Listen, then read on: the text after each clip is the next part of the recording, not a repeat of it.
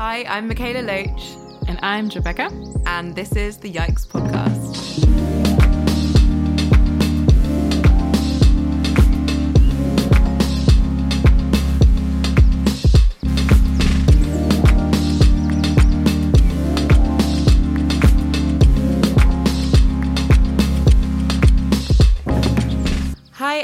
And welcome back to the Yikes Podcast, the podcast about all the things that make us go yikes, all the things that can be super overwhelming and can make us run away from them because they seem too big or scary. Um, but instead, we say we need to lean into the yikes of the world because that's the only way that we can transform this fear into action and actually do something to transform our world and make it a better place.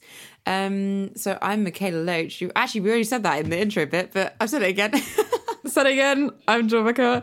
And actually, like, it's been such a long time since the two of us have just been like us and just like mm. recorded with each other. So I'm I'm buzzing. Like, it's like really nice to just I don't know. There's just been a lot of happening and and everything's like yeah. And so now we're here. yeah, it's been nice because I think that we've both had lots of stuff going on and projects we're working on. Yeah. That I think has made it quite hard for us to, and we live in different countries now, so it's harder for us to sure. to get together. But it, I do love our just kind of casual, more casual Chit-chats. Yeah. Um, and that's how the pod started. So um, it's nice to be back there. But we also hope that everyone's been enjoying the on the front lines episodes in between because um, that's something that I'm like super proud of with the podcast that we've been able to do that, and I think that we've hopefully found some way to like meaningfully like platform and be in solidarity with groups. So hope everyone's enjoying Yeah, that. I've loved that. Um, but Yeah. before we start the episode, we should want to address something. Um, so it's getting awkward. no, no, only that basically I am very aware that I speak really quickly. Um, I listen. She to slowed that part down, but yeah, I speak. I, that was the slowest I've probably spoken on the podcast. But like, I I speak really quickly. My brain goes at two times speed. I listen to all my podcasts and audiobooks on minimum 1.5 speed or two times speed. It's just that my brain goes very quickly, um, and I do try and slow it down, but I really get that I'm still going really quickly. Um, and I we have got feedback a few times that um, I speak too quick, or both sometimes both of us speak too quick, um, especially for non-native English speakers. But a recommendation that I would give is that on Spotify, at least, I'm not sure if on other platforms, you can actually listen to the episodes on 0.5 times speed or 0.8 times speed. I can't believe I'm actually having to suggest this that I speak that quickly, but I think that could be really helpful um, for people. Um, so I thought I'd just suggest that and whilst obviously like it would be great if I could just speak slower during the episodes, I think that could disrupt the flow quite a lot. And it's nice just to feel like I'm having a conversation. Um, so I think that's a like kind of a compromise that we can find between me and me and you, the listener, hopefully. me and you, the listener. I mean, yeah, I'll also address something because we also got some feedback that we say a lot of like like, and I know I do it. I do too. Um, and I definitely do want to work on it, but I'm also going to say that like it is hard to constantly like think about not saying like. Mm. And right now, I'm also learning another language, and I'm like my head is also in like many different spaces, and especially when we talk about like like uh deep things mm. and just kind of like we're having a flowing conversation. Like i don't constantly want to be thinking about this one word. And so i do want to i do want to address it mm-hmm. but it's not unfortunately the center of my attention and it's not going to be my life project to eradicate this word from my language yeah, and also, I mean, Jo's speaks like three languages. like this is wild, and this is, and, and also you're doing a podcast in your non-native language, which is incredible. well no no no english is better than my german like that's not an excuse but also like it's just like it's it's just not It's also just the focus normal. of my My yeah, friend who's a, like- who's um who did linguistics said that it's actually linguistically normal to say yikes. Yeah. So yikes, say yikes, say like. Um, so yikes yes um, but yeah, I think we just wanted we do actually read people's feedback, um, and we do we do try and take Yeah. it on board as much as possible. These were just two things that we like had spent actually quite a long Mm-hmm. time talking about and like working through, and this was we thought it'd be better just to like to address it. Um, but this makes it seem really dramatic. But anyway, I hope that was um, helpful um, for people. And anyway, this episode is going to be about theory and practice. Um, so what we mean by that is like theory is basically like working out how to think about things, how to how to work things out in the world. Jo, you'll be actually Jo's doing a PhD, which is based a lot on theory. So I think that you would know, you'll you'll be able to describe it much better than me. we've kind of talked about this privately i think a lot and i mean there's like there's like so many like different i guess like a lot of definitions or like aspects to like what theory would mean um as like you know concepts or like kind of grasping certain things that are in relation with each other and trying to make sense of the world. But that would then, like, I mean, in academic space, you would have all of these different ways to like kind of definitions of like how people see the world and what reality even like they would acknowledge and mm-hmm. it's i mean there's a lot of concepts and and yeah like theory really but i think like where like where kind of like this interest in the topic came from at least like from what I remember from our conversations mm. and like what what I have thought about in general and how I even felt or still feel a lot of times is that like theory seems like something that belongs to these like elites mm-hmm. like usually a white like cis old men you know positioned in power and like whether that's like the ivory tower of like academia or like elsewhere like it has to like belong to someone that's like you know trying to like make sense of the world and mm-hmm. abstract it so much that like it sounds so formal and like important that most people think like they can never like reach to that point yeah. and can never actually like whether understand it or contribute to it mm-hmm. and i think like i mean obviously there's also so much revolutionary theory and like you know uh, theory for social change and stuff that is actually so powerful and mm. has always been like rooted in the people but it's been so abstracted that I, like for me at least I've really had to dig deep and like why I even thought in the beginning I could never understand theory and like mm-hmm. why is it maybe actually like important or maybe why is it not important that much you know like I think that's where at least like for me I find this conversation super interesting yeah because I, I think that sometimes there's sometimes it's almost like presented as this like dichotomy or this like two choice thing between like either either theory is the most important thing or either like practice so like doing doing the things and implementing the things is the most important things but i, I do mm-hmm. think it is like a, a false dichotomy or like a false choice because like both of them so should be it when done right like so connected to each other. Um but i i really resonate a lot with what you're saying about feeling like you couldn't kind of weigh in on things around theory or or stuff like that. Because i think that like there becomes the sort of elitism within theory, not even like elitism in the se- in the sense of like financial elites or stuff, but elitism within like a oh, there's an in crowd who know the right words, like who've read all the all the right the quote unquote right books and know like almost how to say a script to make you sound like you know what you're talking about i think sometimes. And that if you don't know that script then you're just you're not seen as like enough in those spaces or that your contributions aren't aren't, aren't valued. And that's where I think I can have a problem sometimes with this like over focus on theories. It's it's it, I wonder like what what is this doing? Like what is it doing if if you're pushing people out or making people feel like they can't be included? Because to me at least how I see theory is it's not it's not even just from books or academics or or or or the kind of more formal sense. It's also from communities and like and what people know from their almost like lived experience of organizing and, and how they've thought about how to transform the world. And I think that sometimes it can be made so formal that if you don't say like, oh, the proletariat need to seize the means of production, then you don't work. Then you then you are not saying the right thing. Whereas someone else could be saying, "Oh, I think that working people should have like control and like responsibility and like ownership of the the things that they create in the in their lives. And you can be saying like the same thing but it's almost like it's valued more if you say the like right buzzwords. And i think sometimes that means we put focus on the buzzwords rather than on the content of what's what not just the content of what's being said but like the actual material impacts of what's happening then beyond that which i think it should be what we prioritize is like what what we actually doing what we actually changing Mm, I love that. I mean, I would go a step further that like I I think that like theory always comes out of community mm-hmm. um, because unless you have people i mean in general like whether that's you know our idea of community or like in generally like the masses of people like like if you're not based in materiality and like in the in the social world like how what do you have of theory? Like nothing. Mm. and like i mean it's so interesting that you for example men, you know mention like this um the seizing of like production and like i mean marxism mm. there. For because for me like i was always like before i kind of like actually learned a lot about marxism i was found it was so theory heavy and i could never get like into that. I wasn't smart enough. Like I like I also had maybe an issue of like okay these are usually like all men who talk about this mm-hmm. like I was struggling with like so many things of like it's so like um, buzzword heavy, like you said. Yeah, like, I felt very I was like, how you're feeling. it's just like just too intimidated to like actually get into it. But then like I mean, I think this has been like amazing since I've been like able to like dive into it.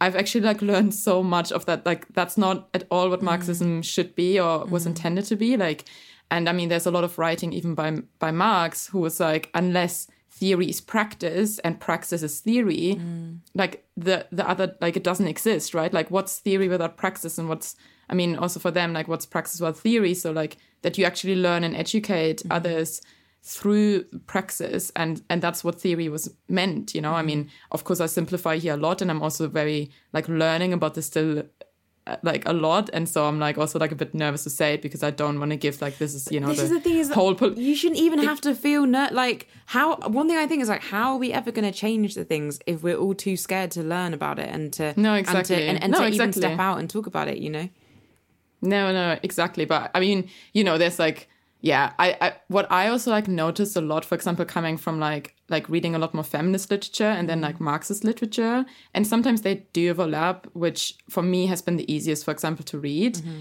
But like there was so much like name dropping and like rather than like talking about the like the kind of like the discourse, I mean that's also like a jargon word, but like talking about like kind of like an overarching like idea. There was like, mm. no, you have to like know this person, this person, this person to be able to make a statement. Yeah. And I was like, okay, so like what? I need to like study this my entire life and then I can make a point for what? Like for what? and like but uh, like and so I've been like I don't know, for me, I think since I've been reading a lot more like feminist and like anti-racist and anti-colonial Marxists, for example, I've I've definitely noticed a difference that they do mm. this at less. Mm-hmm. And, and and like all of the writing has been so much of like unless it's rooted in community, it's useless. Mm, like, mm, you know, mm. because you're just abstracting and actually you're feeding into kind of what we're actually trying to go against, against elitism, mm-hmm. and whether that's based on like working class and, you know, the bourgeoisie or gatekeeping yeah on gatekeeping, you know, and and it's like, I mean, so yeah, I I completely understand what you mean, especially around these topics. Yeah, and I mean, it's also also when I was saying that like what we're going to do if people are scared, it's not on you. It's more on like I'm more saying that as like our movements. I think that a lot of these kind of ideals are kind of upheld by like very like patriarchal like systems. A lot, I think, a lot of it is like and classism and like lots of other things as well. Um, and I think I what I find so frustrating about it, especially this like, oh, if you haven't read blah blah blah, then your opinion doesn't matter. Is just like, how are we ever expecting to grow our movements or to really transform the world if we don't have any space for people to to like arrive at them? Like, I feel like there's almost not enough. It's something that I think about a lot, and that's something that actually um, a friend and I are trying to work on is is is thinking about how do we do kind of entry level like political education work like how do we like make it how do we create spaces where people can just kind of rock up and they maybe they've not done any movement they've never read any theory they've never done anything and they can still feel like they are welcome in those spaces and that, and that they're allowed to like learn things and and and grow and act while doing all those things. They don't have to feel like they have to have like read a stack of books before they're allowed to do anything. Um and how and because this is something that um Assata Shakur writes about a lot in her autobiography just called Asata. It's like my favorite book that's actually quite a high bar but yeah it's probably my favorite book. Um and I really like like autobiographies of like radical activists. It's my favorite niche. Um but in it she writes a lot about when she was so she was a black panther and like racial justice liberation activist in the 1960s and 70s um and obviously beyond then as well. But um this her autobiography is based on it starts off with her being in prison like waiting um to have her trial that she, like like many other black liberation art- activists um charges that she didn't do were put on her and she was put in prison and by the state who wanted to get rid of her um and then she kind of goes back through her life up to that point and there's one part where she's been part of the Panthers.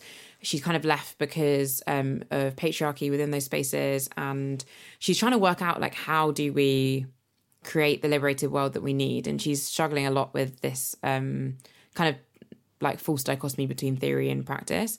And like in that space, she, just writes a lot about the importance of like a wider political theory campaign being part of movements, and like we actually try and educate people, not in like a I don't know, not in like an in like a top down like we're telling you what you should think way, but in a like this is an open and, and safe and important space for, for people to learn.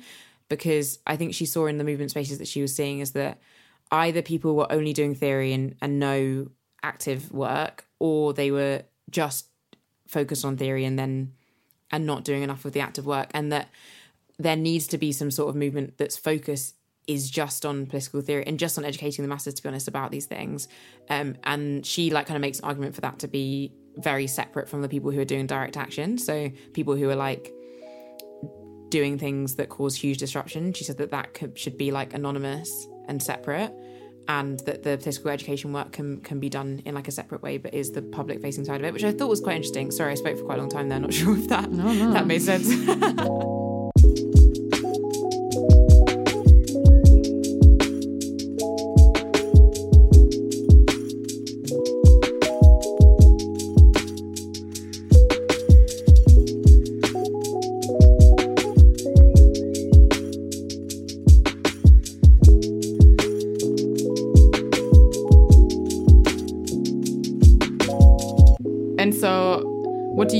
do you think about this? I mean, after reading it, I really kind of agreed because I think that I think possibly like a way that, especially like the states, like big government or corporations, kind of can prevent necessary political education from happening is by like demonizing direct action movement. And I think that if the political education part was separate from the like direct action part, then it'd be much harder for like state the state governments and corporations to kind of take down the political education side, which I think will lead people to make the conclusion that they should do direct action. Does that make sense? As in like mm-hmm. like I think that yeah. yeah, I I I think that like we I think we need both of them. But I think that the problem has currently been that a lot of, for, if I use like I don't know, like Extinction Rebellion as an example, I think that a lot of people, a lot of like people who don't do any organizing, don't aren't in those spaces at all, don't know much, um, are almost unwilling to listen to kind of any arguments that that, that an Extinction Rebellion group would make around climate because of the attachment of them to the demonization that's happened of them, but also like the actions that they've done that are direct action. And I think that there's there is like a really important part that is that we need to reach those people too and have a gateway for those people too. And that I think that the problem at the moment I feel like is that like there isn't really a gateway for a lot of people to begin coming in. I don't know if I've got too mm, complicated here. No, no, no. I, I got you. I am. Um, I mean, I don't know. I think I have a, a bit of an issue with like the idea that we that we like separate it that mm, much because mm. that would mean that like political education wouldn't happen also in direct action movements, which I think is one of my big critiques of XR, where I felt like there wasn't enough political education happening. And I think maybe then thinking of like education not just being, you know, in the formal sense of we need to sit down, we have a teacher, because I think that's inherently flawed. Um, but like there wasn't enough political education. It was only by like this one guy who was spreading his misinformation about, you know, social movement theories. And um, like I, I think if we would have, for example, like had more political education within the space, we could have also addressed issues around, for example, oppression within the movement, all of these things. Whilst at the same time, I also like I think this like distinction then would also feed into certain maybe narratives, at least in the beginning, be- that like we de- we continuing to separate ourselves from direct action movements that kind of feeds into the demonization and the narratives around like but these are bad protesters because they do X, Y, and Z, and they they are bad. And so I think, I mean, I I completely get. I think the space, what you were talking about earlier, like creating spaces for people to enter. I think this is like what we need to be doing because there's so many hurdles of people, and you know, we've both talked about this feeling insecure to go into a movement space because we don't mm-hmm. know enough. And so I think the question is more like, how can we bring political education everywhere? Yeah. And I think, yeah, yeah. And I think what you like, kind of at least what I'm saying, um, I don't want to misquote her, mm. but what like there was not that we don't do any political education internally in in direct mm. action spaces, but I think more that the role of that group isn't to do external education as well. Ah, is that almost like the mm-hmm. external education is like a is is is separated so that it's able to kind of reach further. But I do I do like hundred percent hundred percent get what you're saying on um the demonization of, of activists and of direct action.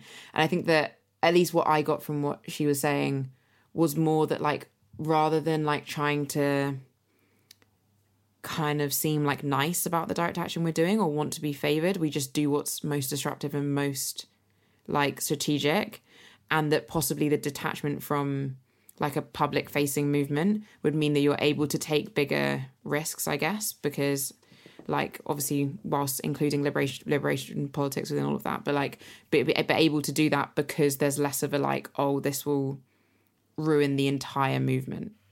Do you know what I mean? yeah. Like Yeah, I mean, I guess it goes also back to like having one movement to mm, like mm-hmm. do everything rather than like having a, you know, like a group like focusing on action and then another group like focusing on like, so, like, and so, I mean, that's, I guess, for me, that was also a big thing with XR, for example, where like suddenly everything needed to be under XR rather than XR having this, like doing some stuff and then other movements doing this kind of stuff. And then you meet and then also you do different things. Like what's you know like a multitude of actions or movements. Like i think that's usually a strength because people will find different aspect like access points and like how to enter different spaces. So like yeah i, I mean i get that. I think that's like i think that's a, a good thing. I think for me like theory just has been like actually quite like uplifting and like maybe that's like a bit of a nerd like spa- like thing I feel very But, like- similar, but, but I, I'm also a nerd, so I can't speak on whether that's a nerd thing or not.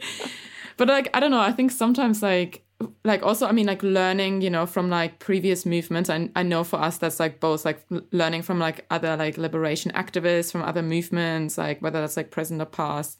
Like it's so uplifting and like knowing that like we are not alone in these struggles. And like i think also like basing things on people who've come before us and have written about these things.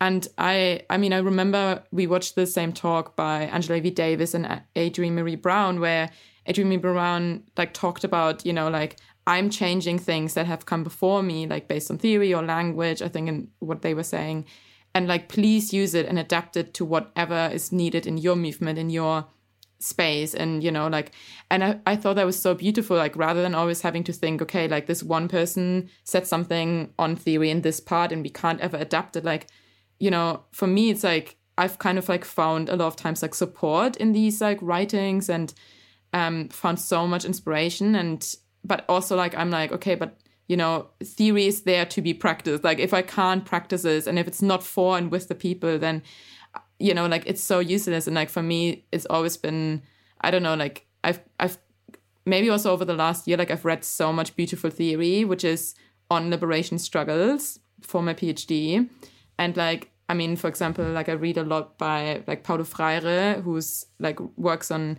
pedagogy of the oppressed and like talks a lot about theory and is rooted in marxism but you know talks a lot about kind of education especially and political education. And like his whole thing is like you know unless it's like with people and people create i mean collectively sure and yes like needed but you know people need to lead and believe revolution and liberation for themselves. Like there can be leaders who can maybe facilitate but there's not like you can't install like liberation into people. Like it needs to be you know rooted in community and all of these things. And i mean i'm cutting this super short now because yeah but um i think it's like so i don't know for me it's like so beautiful that like that you think of like you know i don't know what people have practiced over and over and now we're going to make use of it but based on whatever we need right in our own local struggles and yeah yeah, no, that, no, that's su- that's super beautiful. And I, I also just quickly I wanted to say that the talk was, um, if you want to find it, it's called Fifty Years of Imagining Radical Feminist Futures,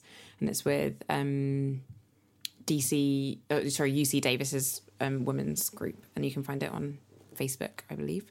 Um, that was such a brilliant talk, and I think that what you're saying is like, yeah, I think that, yeah, I think that like obviously theory is so important because not only can it uplift us, like in the way that you're talking about. I think I don't know. For example, recently I watched the Zapatista documentary by Big Noise, which is on um, YouTube, and just watching about like how that kind of like pocket of revolution like came about and how it was sustained and how it has continually been sustained was like really like I don't know, it fired me up. I was like, oh, I can, we can do it, we can do it. Like if they can do it, like we can do it. Like if they, and and also we can learn from like, okay, so what what did they do there that made that work in that context and and and, and how might that look like in my community and like how can we like yeah i think there's so much we can learn from each other's struggles even in i don't know in in colombia being there for the election i think i learned a huge amount. But then i see that as almost theories like that is theory as well just being in community with people and learning from how they're organizing and and and, and having conversations and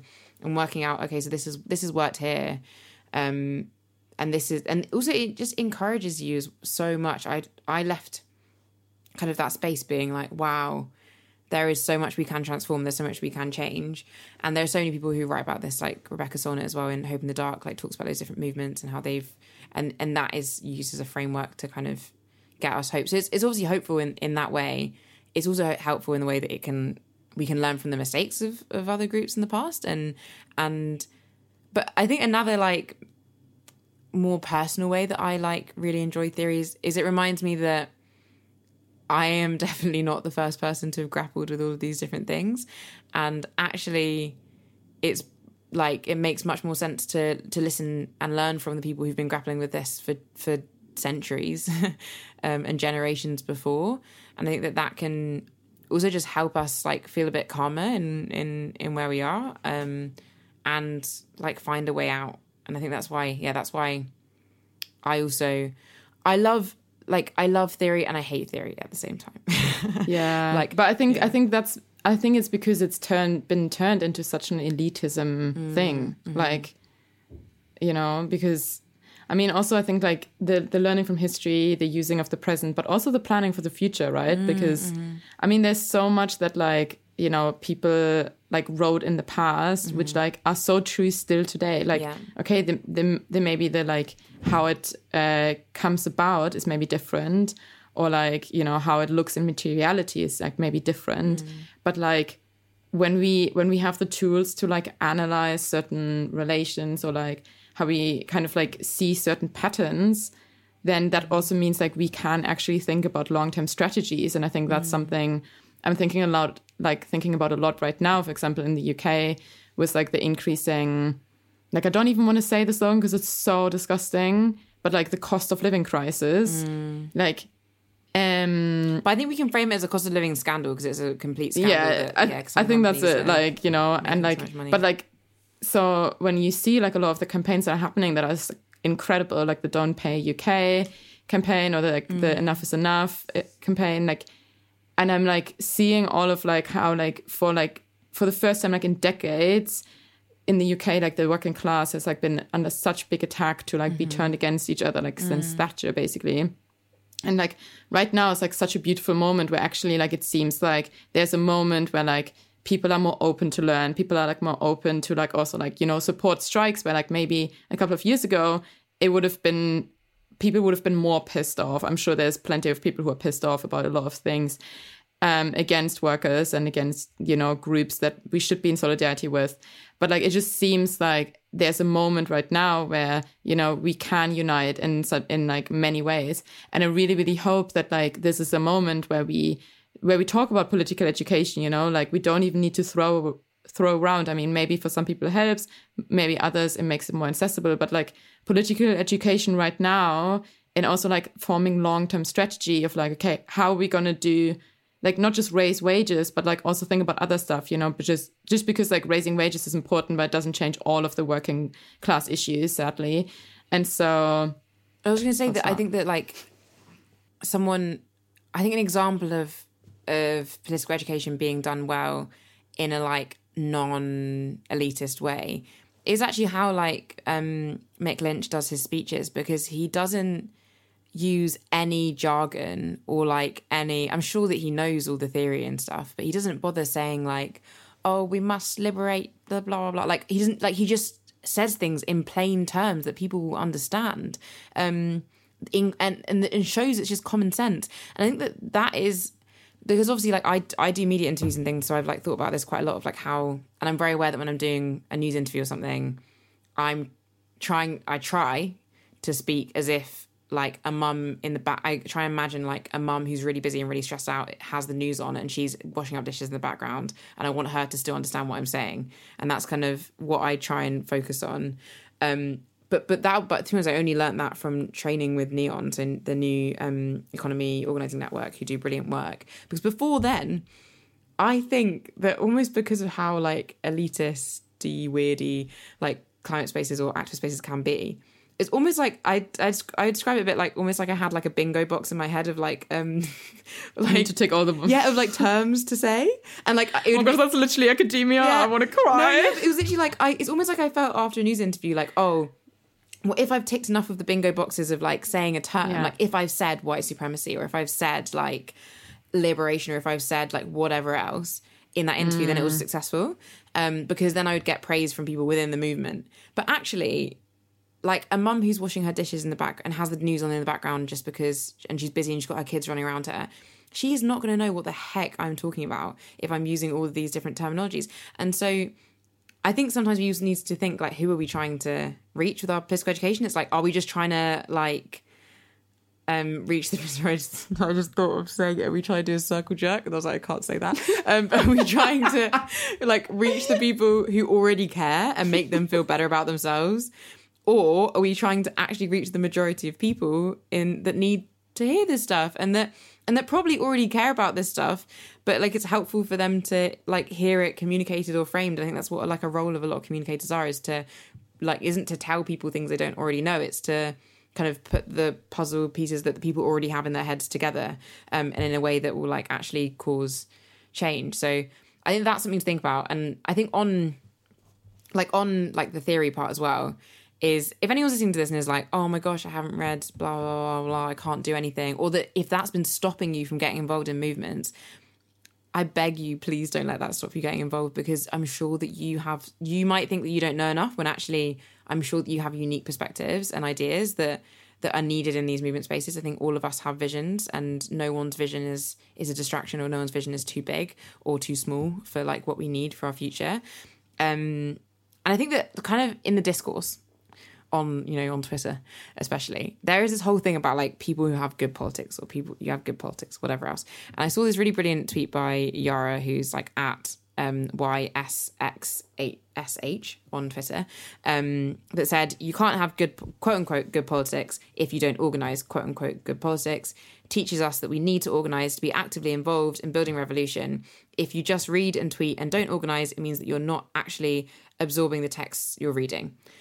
I I think that is really good as like a hopefully call out to people, but obviously it's a tweet, so it's like limited. Like obviously, I think there are roles for people to be people who write, like, and people who communicate. Um, and there are loads of roles within movements. And I think the more what that is saying is the people. So there's a lot of people like this, especially like I have dated people like this.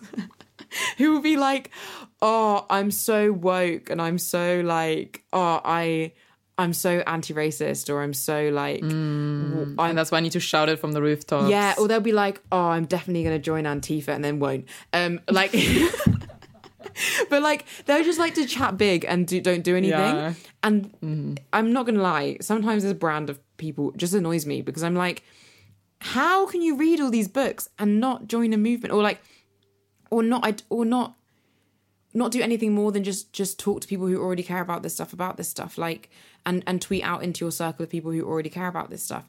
I, to me it's like this huge disconnect and that i just find that that i think means it's and i think it's because ego can come into it sometimes of like we just want to feel like we're we're good and the most radical yeah and the, and the the best.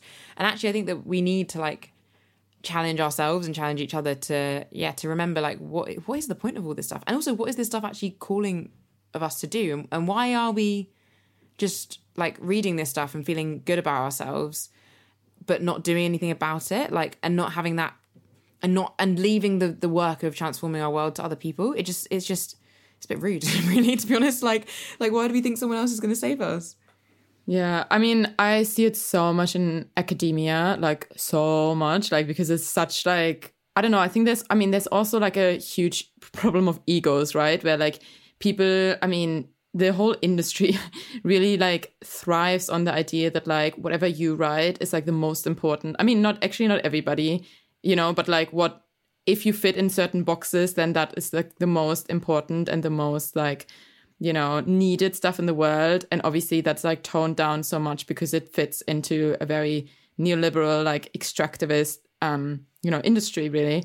And so like I see this a lot where like even people who like like people say they write about so much like radical stuff, but honestly, like when you read it, and I know it's for a certain audience, and so you target a certain audience that want you to write like this.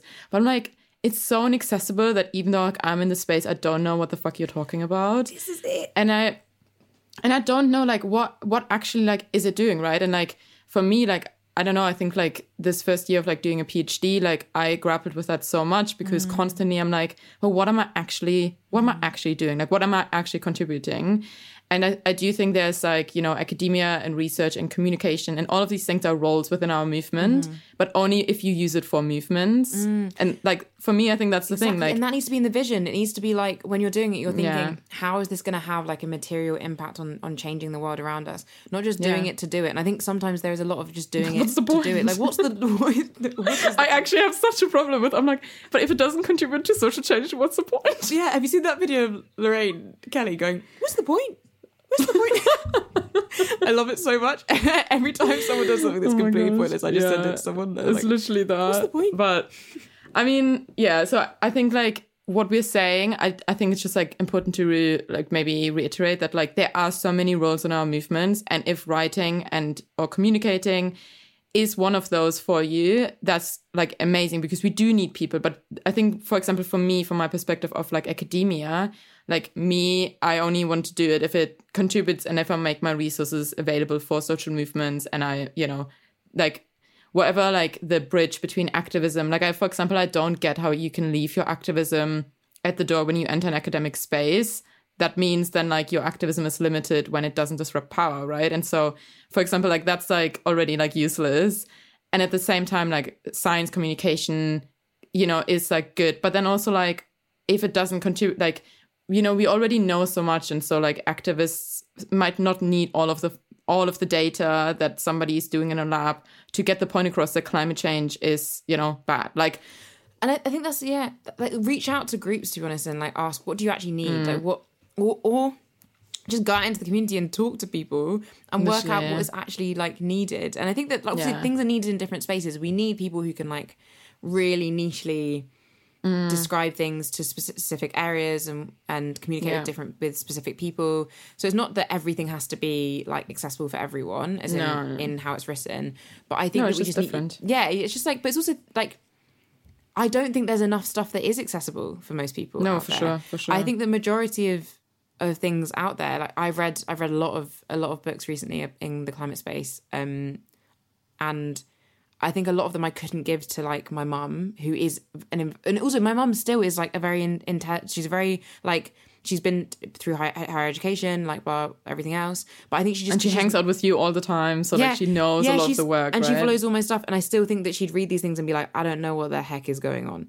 And I'm like, if that's if my mum would feel like that, then how would someone who hasn't had access to higher education or who like has no connection to anyone in activist spaces, how are they going to access this? They they they can't. So it's sometimes it's a question of like, are we creating enough things that do reach out of the like bubble? Um, I think that's important. I think also obviously both of us we're we're very aware that there are, as Jo's already said, there are different roles. Because I mean, like I see myself as my role being a communicator and a writer in movements, and and or an organizer as well. Like, but I think that my yeah, but I think that yeah, but I think that I'm not dismissing those forms at all. No, I'm just, no, no, yeah, no. I'm just saying that like I think that we need to. I also think that we can all have multiple roles. We don't have to just do one thing, and I think that we should be. Yeah, not only thinking about how our work as communicators or whatever else is con- contributing to like the wider movements, but also how can we also work alongside those movements and be part of them. Um, I think that that's that's really important too. Hi everyone. Um, we're going to talk to you a bit about Patreon, which is how this podcast is financially supported.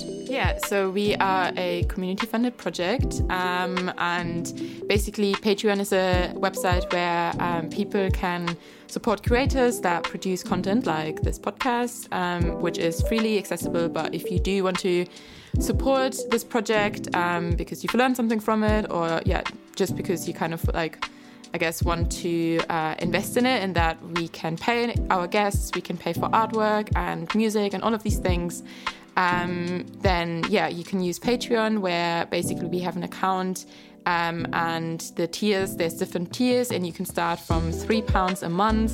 And yeah, we produce uh, extra content on there uh, in the weeks that we don't release an episode, and in the weeks that we do upload something, you get the content earlier, four days earlier, and without ads and any breaks. So you can find us on Patreon at patreon.com slash the yikes podcast. There's lots of other stuff on there. Um, you get an early episode. You get to support this work because we don't do many or if not any ads normally um, in other ways. So the way this work is able to happen is because of Patreon. Um, so your support genuinely means the world to all our patrons who have already supported us so far in the past or currently thank you so much because this podcast wouldn't genuinely be possible without you guys. Um, and we're really, really grateful for all of your support. So if you can, please do head over to patreon.com slash the Yikes podcast and support us on Patreon.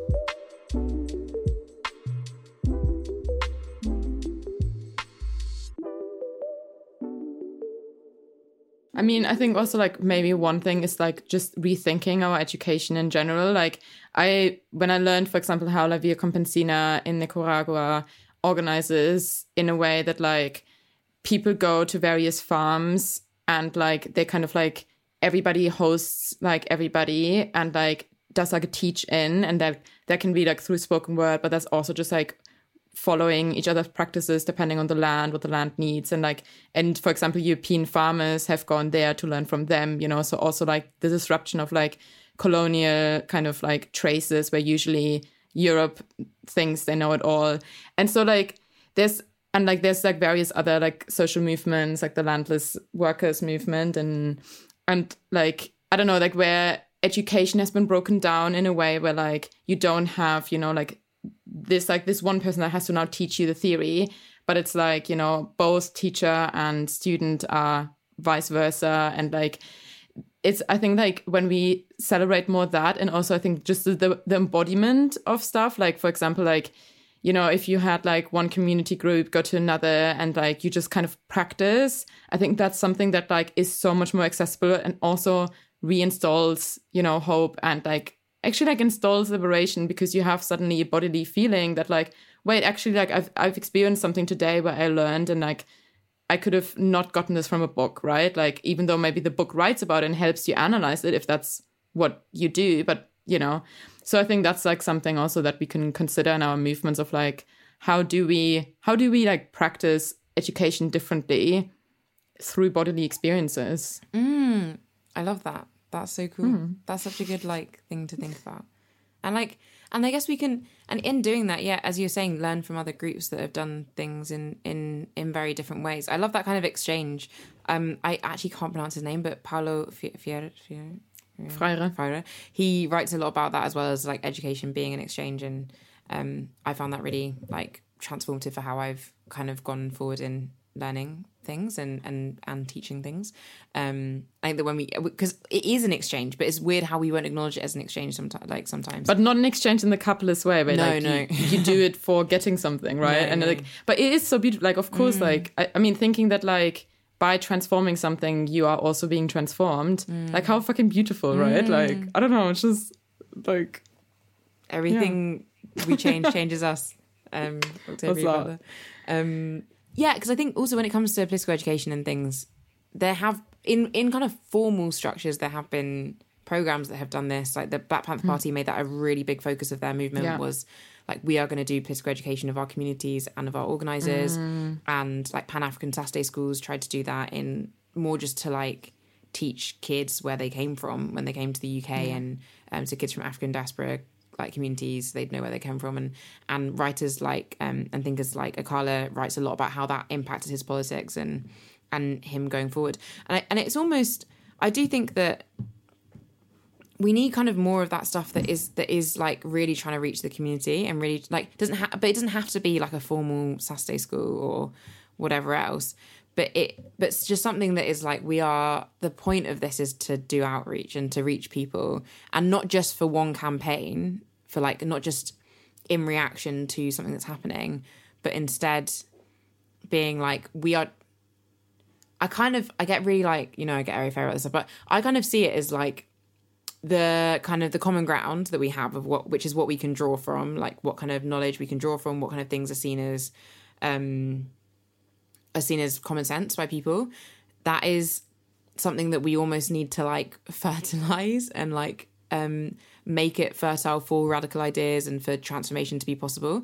And i think that part of like fertilizing that ground is is is like focusing on political education as like a as a really big focus so that when things happen like when tipping points happen for example the cost of living scandal that's happening right now and the strikes that are happening right now i genuinely think that the only way that these like ideas have been and ideas about transformation and things have been so popularized recently is because of how many people have been fertilizing the common ground for for so long so that when a cost of living crisis happens um, people's response to it is, I can't believe the bosses are making so much when I'm not making anything. And the only reason that people are able to even make those connections in many ways is, is also because of the people who've been fertilizing the common ground for for so long.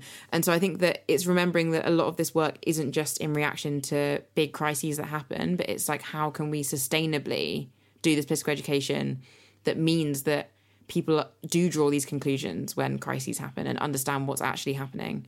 Um, and that could be more of a focus. I yeah, I love that a lot. I I mean, I I see sometimes like I saw recently like there was in New York City they had um in like a working class area they transformed like part of a park into like a Gramsci monument to like teach like they had basically like a whole library of just like free radical political education but then they also like just like like had like food events and like I don't know we're just like and I think I think it's no name that like for example sends like radical books and stuff like into like prisons and like mm. you know like I, I know there's also I can't think of their name right now on Instagram but like um they do a lot of like teaching like on Instagram like through reels on like political education. But then also now they're starting like a community space and they're like trying to like send out like books but also like kind of you know like having like um kind of like community sessions where then they they talk about different ideas and then or like they talk about idea and then they find a book maybe to like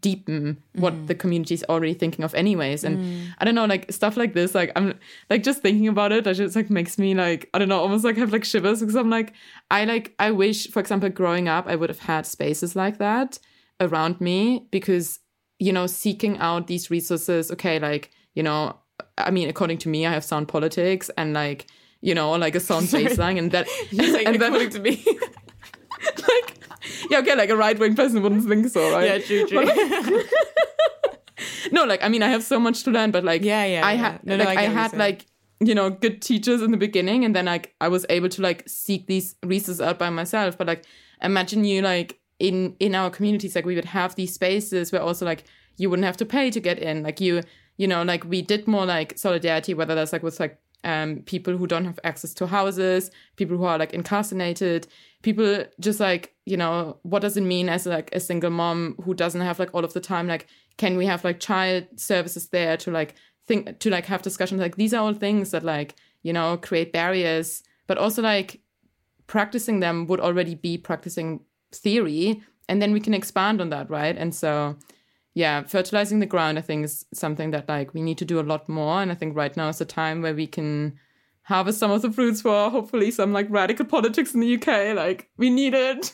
yeah, I, I, think also kind of I love uh, to expand the metaphor is like if not only do we need to fertilize the ground, but we need to think like what conditions have been pre- preventing that ground from being fertilized for for the right kind of thing. Like what yeah, and you're saying about childcare, like access like access to housing access to education all of these different like like who decides the curriculums like all of these different things the media and that and uh, like who who exists and has platforms on social media even things like that who controls social media like who controls the algorithms. It's also about obviously fertilizing the ground and, and making those space and making spaces but also what tackling the stuff that's that's inhibiting those spaces too. And even i think part tackling the stuff that's inhibiting those spaces is also kind of making things more accessible as as well in the way I remember this was when I was younger, but there was this whole like dramatic news thing of like, oh my gosh, people have translated Shakespeare into slang. This is terrible. But loads of kids are being like, this is the first time in my life that I've understood yeah. what what the fuck Shakespeare fuck was saying. Yeah, and it's and it, obviously I'm, I'm not saying that we need to be reading Shakespeare, but it's more like how can we take these books that people see as essential that maybe were written I don't know like 100 years ago and aren't that accessible now or maybe not 100 years ago maybe however long ago. How can we translate those? And it doesn't mean just translating it into words it means translating it into podcast episodes or into books and- picture books or into comics or into like Das Kapital as a children's book. yeah, love it. Let's Iconic. um, yeah, but but for real though, because I try and Yeah. read Marx and I'm like, what the heck? Um, so yeah, like how can we communicate those like those same ideas and that same theory in like other ways that are more accessible or that reach people because we all learn differently as well. And I think that that's important. Is like how we need to have it represented in those different ways, and that's kind of why like I love how like the arts can do that in some ways. In for example, um like Hadestown, my favorite musical that I talk about all the time. Um I think, Really, you like that? but I think what they're doing is without people knowing they're doing it, they are communicating like and like anti neoliberalism theory through a musical, which I think is amazing. Like, and it's because the whole musical is basically about like how do you how can we as a community walk out of hell? Like, how can we do it? Like, if we're living in hell, then how do we walk out of hell? And it's also talking about like how much power systems are upheld because they make you feel like you're on your own they make you doubt yourself um, and they separate us from each other and so through art which never explicitly says that that's what it's doing that is educating people and i think that's why like having all these different ways is, is so important um, and that's why i love how like artists can also come into these spaces and, and, and be part of creating that political education yeah, I mean, I think like on that note, I think it's a really beautiful way to like wrap up. Um, thinking of like, yeah, I mean, you know, there is, for example, actually like to Das Kapital, there is like a um a course on like a tr- like where somebody like helps you, like actually, which is like really nice. Um, I forgot his name, but he's like a big Marxist like scholar. But beyond that point, like I think like you know, if like theory can help us, as we've said like throughout but unless it's rooted in praxis like it's useless right like it's just like shouting into the void and like measuring ego and like you know we have enough of that so i hope this was like interesting to people. I love this conversation because also we're both nerds and we do love reading but also we do like community act you know like thinking about like how we can actually like be rooted in community. So yeah i don't know. And also i mean if you're gonna if you're gonna be reading theory don't do it alone. Like do it in a group and and talk about it. And and talk about how to apply it i think that that's i think that a lot of the time i'll read something and i'll actually message jo and like we'll have like a call or chat or whatever and be like okay i'm trying to work through this. What does this mean? Or like um but how do we really think about that? And i think that we even say that through these podcast episodes we leave them a lot of the time ourselves having a, had a conversation like wow okay think about this in this way. Like I know has I'm like really right now like inspired like maybe I can actually like crack some of the problems that I had for my for what I'm writing I mean, I I feel the same with my project. Like speaking about, it, I'm like, hmm, maybe I need to redo something. Um, but I think that's the thing is we're always constantly, all of us constantly learning. As that episode that that we have plug plug for our own episode. We are. Um, but we are all constantly learning, and it's not about, and the, it shouldn't be like, oh, you're aiming to have read every book No. on this, and that's when you will have like Even though I wish I could do achieved that. enlightenment. Yeah, as much as yeah, as much as we wish we, we could. Like, it's it's also about like what can we do. Yeah. And, to be honest, if you spent all your life just reading and, and then not ever applying any of that, then what's the point? Like, yeah, maybe you'll reach some sort of like enlightenment with yourself, but what has that done for your neighbors? What has that done for our community?